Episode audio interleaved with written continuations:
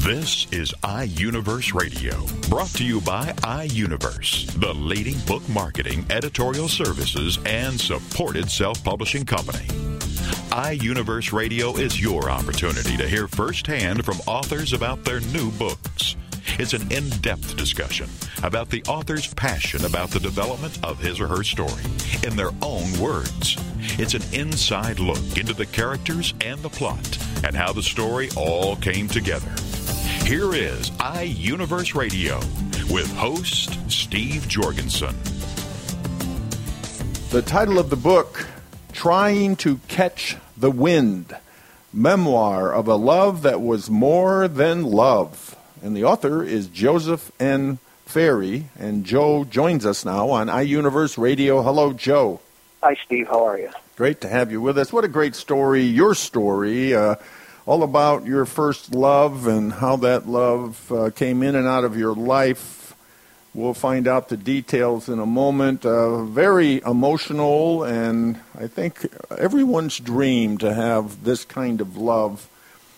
This book is the story of my first and greatest love, you say, which had the hands of fate all over it. One of the most fabulous and beautiful night of our first date after realizing we had each found our soulmate. We were nearly killed by a drunk driver as we were riding home on my motorcycle. So that's the way the book begins, too.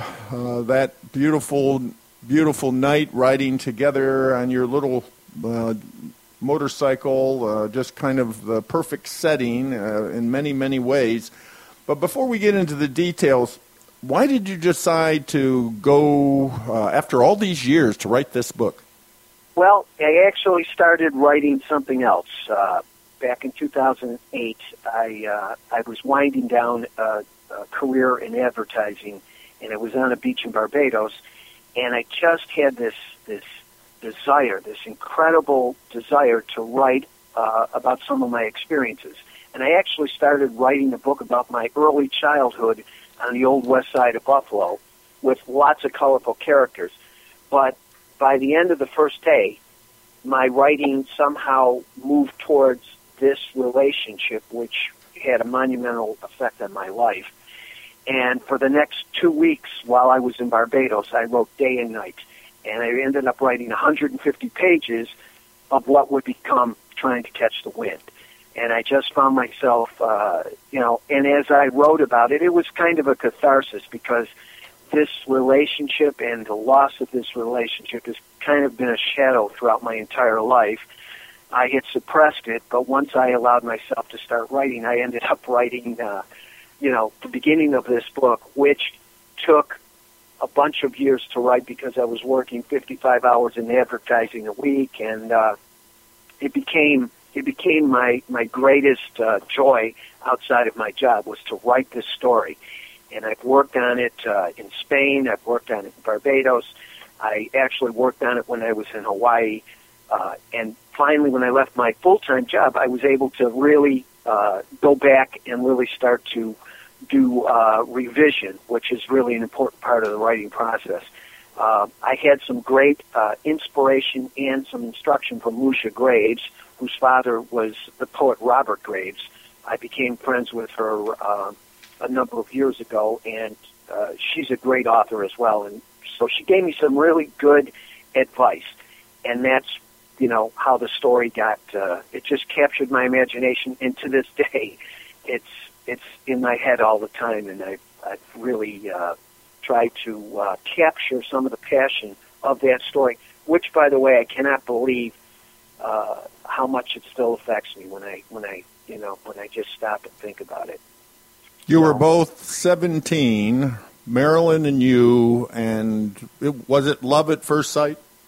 I, it's uh, we. There was a dance, uh, weekly dance. It was the uh, social place for teenagers. It was called Mount Major Hall, and I had been going there for three years. It was my third year going there, and the very first night that Marilyn and her friend Olga decided to see what it was all about, she she came to the dance hall and uh, I spotted her, and from the moment I saw her, I knew there was something great that was going to happen. Her first and only visit to Mount Major ended up being the last time I would ever go to Mount Major because the very next week is when we went on our first date and the story begins. The story begins with this fateful ride on the motorcycle. Tell us a little bit about what happened. Well, we we left the beach, and, and the way the story starts, I just wanted to, you know, to begin the story uh, with our ride back home after we had had this fantastic date. I don't give any details about the date because that's coming later. But we were riding home, and I still can remember the feeling I had. Now, being on a motorcycle, in in those days you didn't have to wear helmets. Being on a motorcycle, uh, the person on the back had to hold on to, and I could feel her arms around me, and it was almost like I was dreaming, except I can feel tangibly feel her holding me, and I was at the highest point of uh, my life, and and she was as well, and so we we were heading down a almost an abandoned road to get home, and we just for no apparent reason just followed a, a side road and along that side road, uh, a drunk driver came out of a, a bar onto our narrow road. He came directly at us, and I was able to avoid most of his car by getting on the right shoulder. Marilyn, of course, she had her hands around me. Her head was facing to the right. She didn't see it coming, and she was struck by this speeding Mustang. And so we were, in a way, as I say, and I I cannot believe it myself. If we had been in a car, it would have been a head-on crash, and our night and our lives would have ended that that evening. Uh, fortunately, we were on a motorcycle, and fortunately, I was able to get far enough over. Uh, so we basically survived because we were on a motorcycle. That's another one of those crazy, uh, you know, things I believe that fate had a hand in. Did you ever marry? Did we get married? No we we did get engaged, and we were engaged for a, a couple years. Um, but our plans were were changed by circumstances, and and then you know that's what the book is about, especially the ending. Right. Well, I think everyone dreams of you know romantic love. It transcends time and cultures, as you say, and uh, you know it's sub themes for searching for the meaning in one's personal life. It's kind of everyone wants that and wants to keep it forever. And I guess it it's the kind of thing that has left such an imprint on your mind and heart. That's why you've written your book. Yeah, it was extraordinary, and um, you know, I uh, the, one of the other things that I think, uh, Steve, that you do as you get older, uh, you know, people you know die. You know, the the older generation dies off actually more and more rapidly as you get older and older, obviously. But then you start losing friends too, and at that point, at some point, you start to look back to evaluate your life, to to look at the highs and lows of your life, and to you know compare where you are to what you dreamt. And I did that, and of course, my greatest disappointment was that relationship not working out. And by doing that kind of uh, uh, soul soul searching, I was able to uh, to realize a lot of things. Uh, number one, uh, perhaps you know why I never married until later in life, and uh, you know it was a great disappointment to lose her, and I never really envisioned anyone having my children but her, and so afterwards, even though I searched and had numerous relationships, I never I never uh, really. Um, found anybody to replace her. That's really the long and short of it. You used many short quotes of contemporary songs of the time period. Why did you choose those particu- uh, particular songs? Well, like I like I explained at one point in the book, uh, we have a, a people have a, a, a, way of connecting events in their lives to music of the time. Uh, sometimes they're thematically connected. Sometimes there's no thematic connection whatsoever, but you, you when you hear a song, all of a sudden you think of a certain person or an event. The songs that I used as I was writing the book, um, I kept hearing these different songs in my life. Of course, the most important one was "Catch the Wind" by Donovan Leitch. Uh, that song uh, played such a major role in my life, and in fact, during the course of getting this book published, I made contact with Donovan. I got permission to use that. I went to see him in London. Uh, he he we corresponded through email. Uh, it, it was just an amazing thing. But the songs, every song that I mentioned, most of them are thematically connected.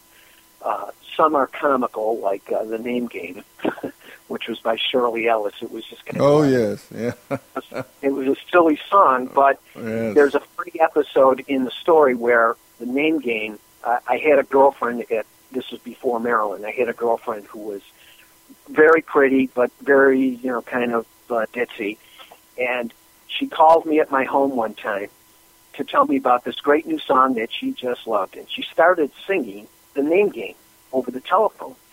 And I was like so unbelievably like not interested.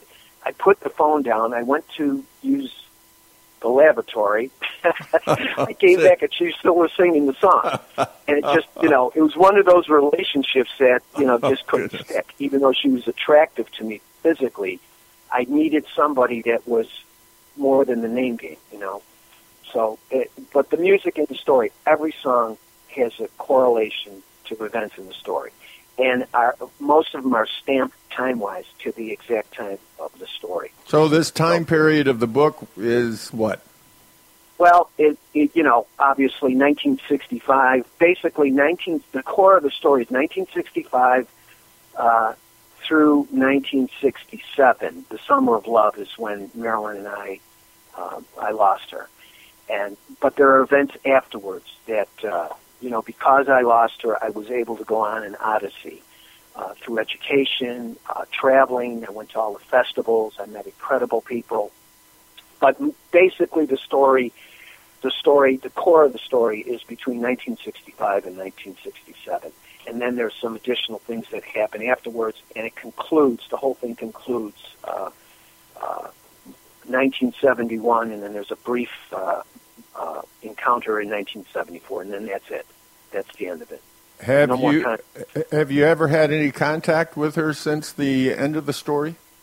Yes, I have. Uh, when I w- was writing it, I decided, uh, partly because I was worried about if something happened to me or something happened to her, how terrible it would be that, you know, the story wouldn't be known. And I decided, uh, I, I actually found out that she lived out of the city. She lives about 150 miles away and is married. I decided that I needed to contact her to let her know I was writing this story and that, um, uh, I just I just needed to her, her to know that. The thought of her finding out about this story, you know, after I had written it, it just I just couldn't do that to her. I can't imagine someone writes a story about you and then all of a sudden you find out that you're the center of a story. I mean, how cruel would that be? And I absolutely didn't want to do that. And I I wrote her a long letter. I had a mutual friend, a, a good friend of mine, contact her, and she said to this friend Debbie, she said why this story? Why now after all these years? And it was like the greatest question as she was so brilliant when she was young. She's still brilliant. And I said, yeah, all right, so I've got to explain that. And I wrote her an 11 page letter. The two things I wanted to let her know two things. I will never stop loving that young woman in my life, and that we should be proud that we created a story that has lived beyond its time. And those two things because you know people change. Uh, she may not be anything like the young woman that i was in love with. I happen to think i'm just as nutty and crazy as i was when i was a kid. Uh, full of passion. I just you know most people uh, my friend's mother used to say that i was vaccinated with a victrola needle. So i assumed that i talked too much Well, how did she respond? uh, in the letter, I told her I know that her life is probably happy and content, and that I'm a ghost from the past. And I told her I would understand if she didn't respond. And uh, thus far, I've had no response. I'm just, I'm going to be sending her a copy of the book with another letter and something that Donovan gave uh, to her and I. So, What does your family What does your family think about the book? Um, well, my, both my parents are dead. My father doesn't uh, doesn't uh, you know shine in the book. Let's say my mother. This is a tribute to her uh, and her courage. She would have loved it. She's also dead. Uh, my one sister that I uh, uh, lost a few years ago, I had read part of the book to her, and she loved it. She um, she loved where it was at that stage. Um, but the rest of my family, I don't know. Uh, I, I, you know, people. The problem is that you don't. People are afraid to tell you what they really think, and I tell people, listen, Right. I've got thick skin. You don't like it, tell me. I mean, I, I would understand, but people always pull their punches, or if they don't understand something, they won't ask. So I have no idea. And you know what? I wrote it. I wrote it because I needed to, to you know, to free myself of this uh, this story. Uh, it turns out that it, I'm not free of it anymore. it's still part of me. It is still part of you, and you're sharing it with the world. The title of the book, Trying to Catch the Wind. Uh, there's a very special poem in it. Tell us about why you chose that poem. Well, to be honest with you, I wrote two poems. Uh, I've written poetry for most of my adult life, uh, but this, the two poems, the poem that you see on the on, in the book, was actually written for no other reason than you know, kind of a reflection for myself. And at one point, um, uh, Tracy Anderson asked me if I had any additional information for the cover, and I thought, you know what? I wrote this poem, and I, and I'm I'm not sure, you know, because sometimes it's hard to judge your own work. I said, I'll send it to you, but if it's not good, if you don't think it's, you know, has any validity, let me know because I, again, I got good thick skin. I didn't write it to, you know, to have it published, but she, I sent it to her, and it turns out that she liked it. And I actually, as I look at it, I think it's really, you know, really kind of captures the sentiment of uh, this whole book, and it, and it just, you know, again, where did it come from? It came from inside. I don't know why. Uh, the other poem, which I haven't shared at all, is, is another poem, but it's a poem to Marilyn, which if, the only person I would actually show it to would be her if she wanted it, but I don't think she will. I mean, I, I you know, again, I'm a ghost of the past. I don't want to disrupt her life or let her, you know, uh, doubt what she has in her life now. But I do know that, uh, you know, this love, uh, for some reason, just is there and will always be there. We've been listening to Josef N. Ferri. He is the author of his book, Trying to Catch the Wind Memoir of a Love That Was More Than Love. Joe, tell us how to get your book. Well, it's available at iUniverse. It's also available at uh, uh, Amazon.com, BarnesandNoble.com. Uh, at this point, those are the, the sources of where you can get the book. Well, thank you so much, Joe, for being with us on iUniverse Radio. My pleasure.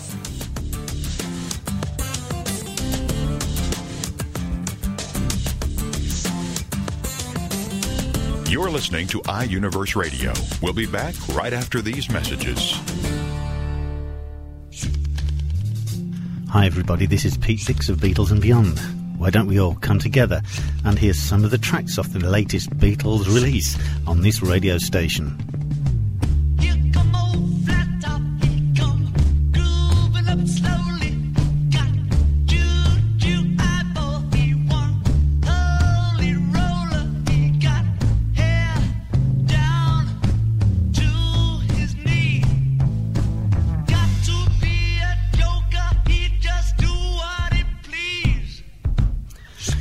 Why don't you look up the schedules on this radio station and join me and Beatles listeners everywhere to hear the latest releases from the Beatles on Beatles and Beyond with Pete Dix. He wear no shoe shine, he got toe jam football, he got monkey finger, he shook Evermore, people have the means to live, but no meaning to live for. These are the words of Dr. Viktor Frankl, the inspiration for the movie Viktor and I. That's V I K T O R and I movie.com. And Talk Sense Radio, The Meaning Connection, with host Mary Cimiluca and frequent contributor Alexander Vesely. Friday afternoons at 3, 2 Central on TogiNet.com. More and more people today are discarding their quest for money, possessions, and things, and are instead beginning a serious quest to find meaning in life. Until now, these discussions were historically in the hands of priests, ministers, and scribes, then to philosophers, psychiatrists, and psychologists. Now, these deep discussions are where they should be in the hands of individuals, on the air with you. Talk Sense Radio, The Meaning Connection, with your host, Mary Cimiluca, and frequent contributor, Alexander Vesely. Friday afternoons at 3, 2 Central on TogiNet.com. Welcome back to iUniverse Radio with host Steve Jorgensen. The title of the book, Blind Revenge, and the author is Bob Tait. And Bob joins us now on iUniverse Radio. Hello, Bob. Good morning. Great to have you with us. Boy, this is a mind bender. Uh, this, unfortunately, maybe it could really happen in today's scientific world, splitting embryos and creating life in a new and an unusual way. But you say blind revenge is that kind of uh, story that takes place in the most beautiful natural setting in the world. It combines science with human conflict. The distinguishing theme of the book is the bizarre use of embryo splitting and embryo transplants by a demented father to extract revenge on his own flesh and blood. So we'll get That's into a very good way to put it. we'll get into the details of what all that means in a moment. But first, tell us a little bit about yourself, Bob, uh, your background, and why you wrote the book. Well, I'm a retired educator, and I've always had a fantasy of writing my own book. As a youth, I would sit uh, in the cornfields of southern Utah, irrigating fields, reading Luke Short novels, thinking of what I would do if I were doing the writing. And so I've had a dream to write, have loved uh, the Western setting. I was born, obviously, in the West. And so um, uh, when I uh, completed my stint as an educator, incidentally, I taught science, and that's where the genetics come in. I taught uh, anatomy and physiology and became fascinated with what genetics could do and what we can do with uh, with that part of science. So, uh, learning those things and experiencing that, and taking my desire to write, I launched uh, the book based on on what I thought would be a fascinating story. Well, it's that kind of story you could see on the big screen someday, that's for sure. Uh, tell us about Julian Reichert and how he's on the verge of becoming an heir to this massive cattle empire, but there's a twist here that his father is trying to regain control of the ranch. Julian is, uh, of course, Rusty's son, and uh, the Reichert family built this huge cattle empire over the years, and Rusty became the heir. Unfortunately, Julian did something that made his father Rusty angry in that he married a Mexican woman, and Rusty had a hate for the Mexican people as a result of some things that happened in his childhood. So when Julian married Amy, the beautiful Mexican woman, Rusty vowed that he would take the ranch back. And so he did that, or tried to do that, uh, in the courts. That failed. He then came up with a plan where he could use his knowledge of embryo splitting that he'd learned through Julian, and he could bring a long lost sister into the mix, a sister that Julian knew as a young child, but that sister died, and then along comes out of nowhere another sister that Julian knows nothing about, and this is where the genetic engineering portion comes into the plot. So, And that Uh, sister looks exactly like his sister that had died, Angeline. That's correct. So he's stunned when he ends up in the courtroom seeing this sister that comes out of nowhere that he knew died 30 years before. And that's that's where the plot thickens, so to speak. Uh, where did she come from, and uh, how did she get where she is? And of course, uh, this kind of story has to ha- uh, be about greed and money and power and control.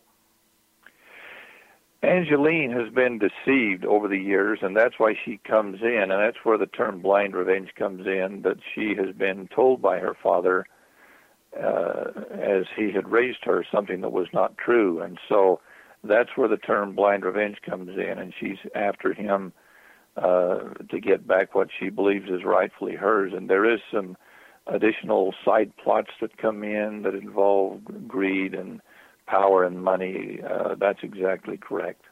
Uh, we're talking about millions of barrels of oil hidden away in, of course, the shale deposits on the Diamond T. It's a b- great ranch, a cattle empire, but there's uh, black gold under that incredible ranch.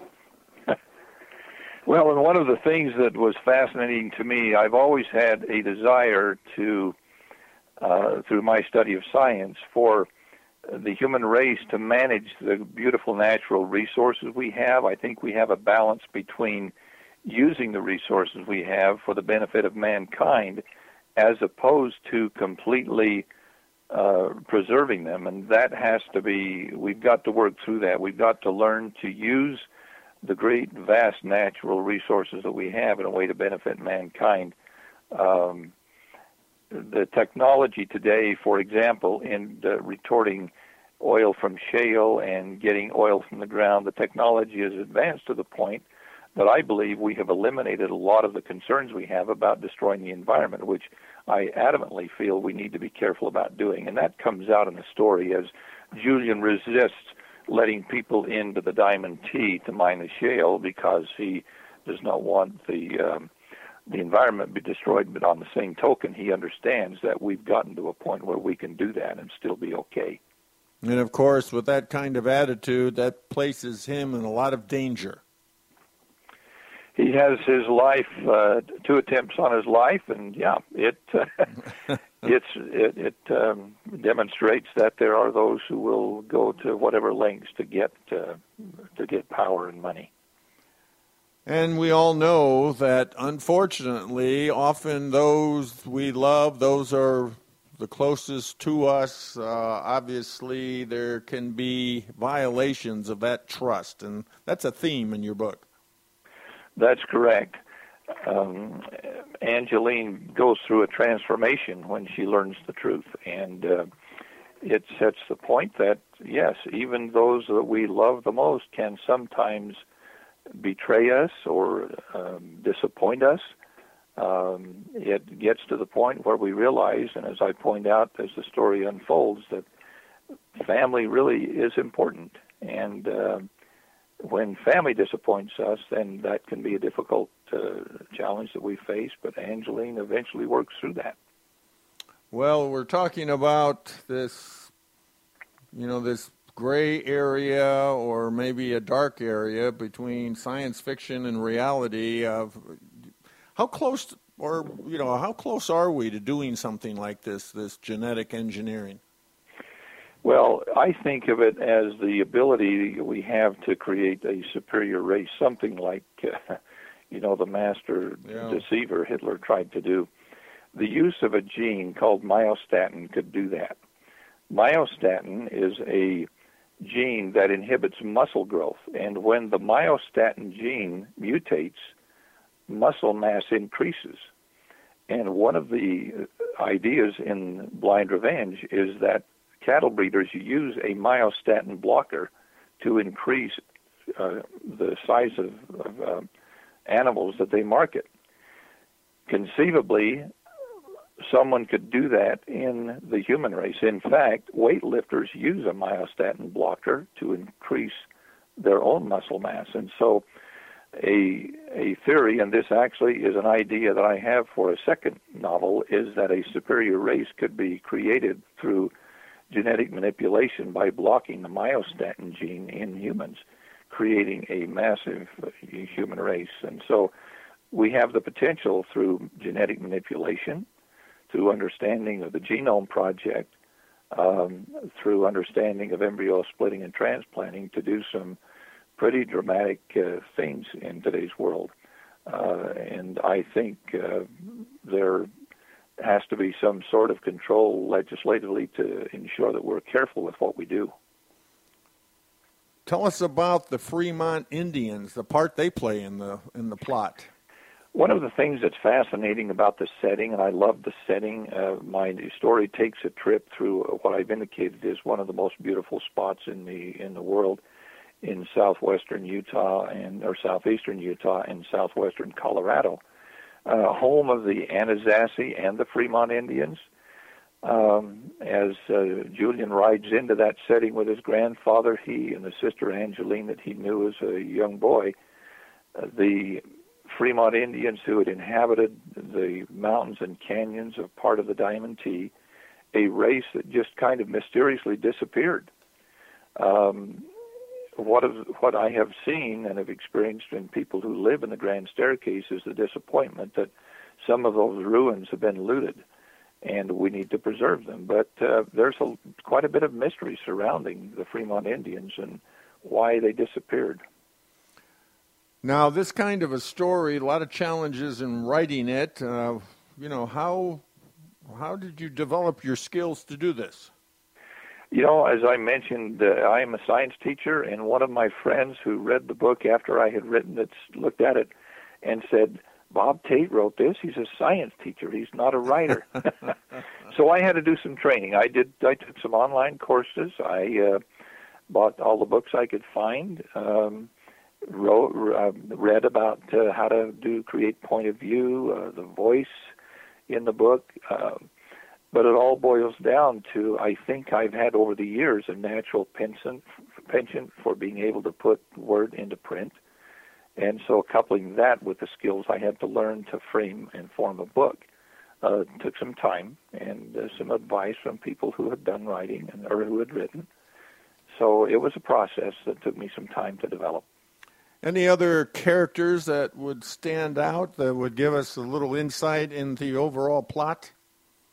Well, Elliot uh, is the man that Angeline marries, and uh, he's a character who kind of lo- loses his way. He gets involved in the desire for immense wealth, and and as a result, uh, betrays his trust again uh, with Angeline, and ends up becoming involved in a conspiracy to, kill her, and. Uh, so what happens is Angeline now becomes betrayed by the two most important people in her life, her father and the man she marries. And so Elliot plays a significant role. And uh, of course, the other people who are involved in Elliot's attempts to become wealthy, uh, Dennis Leachy, uh, a name that I picked uh, intentionally because Dennis Leachy is really a leech. um, so the people that Elliot gets involved with uh, are a part of that as well in a conspiracy to access the shale on the Diamond T. Any closing thoughts, Bob? Well, just that uh, for people who have a desire to to write, and uh, everyone has a story to tell, I believe. Uh, live your dream, do what it takes. Uh, it's it's work. You write, you edit, you rewrite, you edit, you reframe. Uh, but I think everyone has a story to tell, and if you uh, live uh, and follow through on that, live your dream. As I say in my signing, saddle up and follow your dreams. It's uh, it's a fun ride, and uh, for those who are interested in Blind Revenge, you'll enjoy the setting as much as you will enjoy the story. We've been listening to Bob Tait. He's the author of his book, Blind Revenge. Bob, tell us how to get your book. The uh, book Blind Revenge is available on all major booksellers, uh, Barnes and Noble, Amazon. It can be downloaded electronically, uh, as well as through any any major bookseller. Thank you so much, Bob, for being with us on iUniverse Radio. And you can go to bobtaitauthor.com. BobTaitAuthor.com.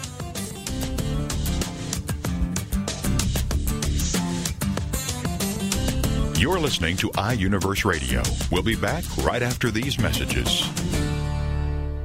Show me the money! Okay, we will. We're going to teach you how to tell your money where to go. It's Intelligent Investing with Pam Otten on TogiNet. Learn how to be a savvy investor from someone who has your best interest at heart. Pam Otten is a financial advisor who loves to help successful business owners and entrepreneurs understand the mysteries of the investment world, and she's not afraid to share that knowledge. Pam is an unashamed Christian and qualified kingdom advisor, which means she's trained and committed to integrating biblical principles into her financial advice. Pam believes investing isn't rocket science. This is the financial advisor who's in your corner and truly understands and cares about you and helping you achieve your goals. Securities and advisory services are offered through LPL Financial, member FINRA SIPC. It's intelligent investing with Pam Otten on TogiNet. Connect with Juliana and connect with what lies beneath. Friday afternoons at 4, 3 Central on TogiNet.com. Juliana is a marriage, family, and child therapist who wants people to connect. Connect with what lies beneath, those truths and answers. And through her counseling practice, she has helped others find their personal power and fulfill their dreams. And she wants to do the same for you here on Connect with Juliana through intimate discussions, intriguing subject matters, and the expertise of her guests. For more on the show and Juliana, check out her webpage, connectwithjulianainmedia.com. Juliana will cover it all. Nothing is off limits. She wants to know what matters to you. Make the connection. Tune in to TogiNet to connect with Juliana to find out the facts that could be hidden beneath the surface. Connect with Juliana on TogiNet to make a quality connection in your life. Friday afternoons at 4, 3 Central on TogiNet.com.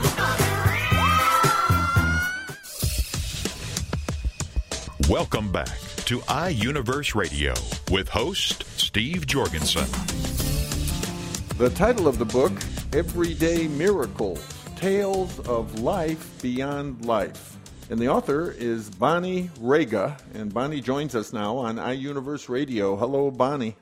Hello, how are you? Well, you're going to share some fascinating true life stories because you are a hospice chaplain, a spiritual midwife, as you call yourself. We'll learn more about that in a moment. But let me read what you've written about your book. You say, Everyday people experience everyday miracles that prove that the eternal soul exists before, during, and after life. These uplifting, comforting, personal stories come from my hospice patients, their families, friends, and from me. So, personal experiences as well as stories from others. That's right. And the common denominator, I think, is love. What connects us is love for one another, and that love transcends being in a physical body. Exactly. So, how did you get involved in being a hospice chaplain? Well, I had a longing to do this. And uh, the way the universe works or God works, uh, I had this longing, and I came to visit my daughter in Chicago. I was living in Peoria at the time. And we went to a Fourth of July picnic, a church picnic, and we sat next to this woman that I had seen at various functions when I'd come in, but never had met her. And she said, What do you do? And I told her I was teaching at the time. And she said, and I said, What do you do? And she said, I, um, I run a hospice at a local hospital. I said, Really? I've always wanted to be a hospice chaplain. She said, Funny you should say that. We have an opening. And that's how I started in hospice. Mm-hmm. Just that wonderful coincidence, or what I call God incidents. Exactly. So, hospice basically, people are given how long to die? I mean, when they're brought into hospice, is it a Well, varying it- amount? I'm sure. No, generally it's um, the criteria because it's set by Medicare. Oh, okay. Is is that you have to have a six month or less prognosis. Okay. Now, because some people get such good care in hospice, they last a lot longer than that. Because hospice essentially uh, takes care of pain management. It prevents them from experiencing excessive pain. And because people are made comfortable, they're able to live longer and more productively. So, your book, uh, as you write, illustrates the many different ways souls choose to communicate with us. Yes. So, tell us about some of the different ways that those who have passed on communicate. Well, as I began gathering these stories, I was just gathering them, and, and they were delightful, and I would write them down, and I would share them with other patients, and the patients were comforted by them. And what I discovered as I was writing them down is that they fell into categories. So some people experience information through dreams, others through visitations, and I can give you examples of these, and others uh, through the materialization of spirit, which I call embodiment, where they come through and they materialize one way or another. and others are very good at manipulating matter. They move things, um, uh, they make things happen for the people who are praying for them. And then uh, finally, God and some goddesses and other archetypes, angels, etc., appear in uh, people's visions. So those are the basic categories. And then I also talk about how people let go, because that is done in a myriad of ways. People use uh, the river as a metaphor, crossing the river. And by the way, these are cross-cultural. These are not just American stories. I've read them and researched them all around the world. And so music is a very powerful way for people to communicate.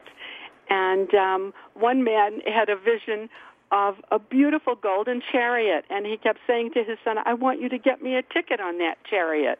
And his son said, What chariot? And he said, That one right there. And then he lapsed into a coma. And then when he awoke just before he died, he put his hands out and he said, Oh, you got me the ticket. You got me the ticket. It's a beautiful golden chariot. And then he died. So his son said, well, he got the chariot he wanted. So people cross over in different ways. In as many ways as there are imaginations, um, people create a way to, to make that passage. Most people, when you, of course, talk about death, uh, most people fear death. Uh, uh, obviously, you've been uh, with many, many who have gone through that door, as I call it. What do you think death feels like? Well, I have to tell you, I have two people who died and came back and then died again. And both of them, and they didn't know each other, they're from different parts of the country. Um, both of them said, Oh, dying is so easy. You take one breath in this body and the next breath in the healthy body. Hmm. Isn't that exquisite? That is. That's very comforting, isn't it? Yes. So we're more concerned about it than they are. They just do it. In the same way that we come into this earth with the first breath, we exit it on the last breath. Hmm. And, and we've only borrowed the body. You see, it's, it's the spirit, the soul comes in, borrows the body, and when the life is over, it leaves the body and continues. What makes you believe that people maintain their personalities after death? Well, I've had some experiences personally, so I can speak to that. Uh, one of my cousins died suddenly at 58 years old, and before she died, we had another relative who passed. And before she died, my cousin Joni said to me, I don't want to die like that. I don't want to die in agony. She said, I want to just roll over in my bed and die. And she and her husband were driving up to Virginia to visit their son, and that's exactly what she did. He said what she did was she gave a long sigh in her sleep. She rolled over, hmm. and she died. So she planned that. But here's the piece that I experienced. I didn't know she was dead. I was back in Peoria. She was in Florida. And um, I couldn't sleep. So I turned on the TV and fell asleep. And we had been discussing my aunt who couldn't sleep for the same reason. She had lost a daughter. And when we had discussed her, I said, don't worry about the fact that she falls asleep to the TV. Um, she'll get over it. It's just that she's new in her grief, and that's her coping mechanism. Well, the morning that she died, and it was right around the same time, about 3 o'clock in the morning, I awoke, but I was still in that half asleep state. And Joni was in my bedroom in Peoria, and she said, teasingly, because I had turned on the TV, you do it too. And I said, oh, I only do it once in a while. And then I opened my eyes and realized she can't possibly be in my bedroom. She's on her way to Virginia. I tried to get hold of her husband. I couldn't the next day. I couldn't get my aunt either. And then the day after that, her sister called me to tell me she had passed hmm. that morning around 3 o'clock in the morning. Hmm. So, I mean, that's just one story. That's my personal story. There are other stories in the book that speak to that as well. So these embodiments, this materialization of spirit, is that common? No, that is not common. I suspect, I don't know, you know, I suspect you have to be uh, pretty adept at handling matter from the other side in order to do that. How you completely refashion your body. You know, we're told that Christ did that, right? Mm-hmm. And Mary did not, Mary Magdalene didn't recognize him at first. Right. And I suspect it's because he was in his eternal body. It's not the same as the physical body. You know, it's it's full of light. You have an eternal countenance, let's say, or an eternal face, and that's how you fashion the body. But we're not all as adept at, as this as Christ was, clearly. Right. So um, there's one story in the book about a man who had been in a wheelchair all his life, and he died very young, young in his 40s. And he was before he died, he knew he was dying. He told his two friends that he would come back and use electricity to communicate with them because that's what most people do. And um, after the funeral, each woman went back to her own house. They lived in separate houses, the sisters. And both of them had, when they flipped on the lights, had their electric, electricity blow out. Can you imagine that? So one sister called the other and she said, You're not going to believe what happened. Mike, he did turn off my electricity. and the other sister said, He turned off mine too. and I said, You know what? I'm writing a story about this. We were, by the way, sitting vigil with their mother when they told me this story. And I said, Can I use this in a book that I'm writing? And they said, Yeah, but that's not the end of the story. I said, Well, how did it end? She said, The one who was his best friend, she had gone all through school with him. She said, He appeared the next day in my living room, dining room. There's a separate doorway between the two, the two, and she said he appeared in his um, wheelchair, and he was solid. And she said, Mike, what are you doing? We saw you get buried yesterday. You're dead. He said, Oh, he was one of the ones that said, dying is so easy. You take one breath in this body and the next breath in the healthy body. And then he winked out. Literally, she said he disappeared. And I said, did he look like a ghost? She said, no. He was as solid as you are. Hmm. So uh, those are just several of the stories that are in the book. Now, often people talk about letting go, crossing over. You've got a whole chapter on that. Uh, Yes, I do devote a chapter on that. And again, it has to do with how people leave. So one person, as I say, uh, used his golden chariot. Other people have used the river. They cross the river and they appear in dreams to loving relatives or friends, and they, there's a short river between them. And they say, oh, it's good to see you, or whatever. And then they say, oh, I'll I'll come over. I'll cross that river. I did that with my mother, in fact, in a dream. And what we heard, what she said was, no, no, you can't cross the river. It's not your time. And people have that dream over and over again. Cross culturally, the river seems to be a big um, metaphor, let's say, uh, for crossing over. And others take planes, trains, automobiles, you know, whatever conveyance they can think of occurs in the dreams. Oh, and then one other thing I'd like to mention is that often loved ones are there to greet you when you're passing. And sometimes you didn't even know they were dead. You know, one man was saying, um, oh, oh, Mary's in the room. And his wife said, she can't be in the room. He said, she's in the room.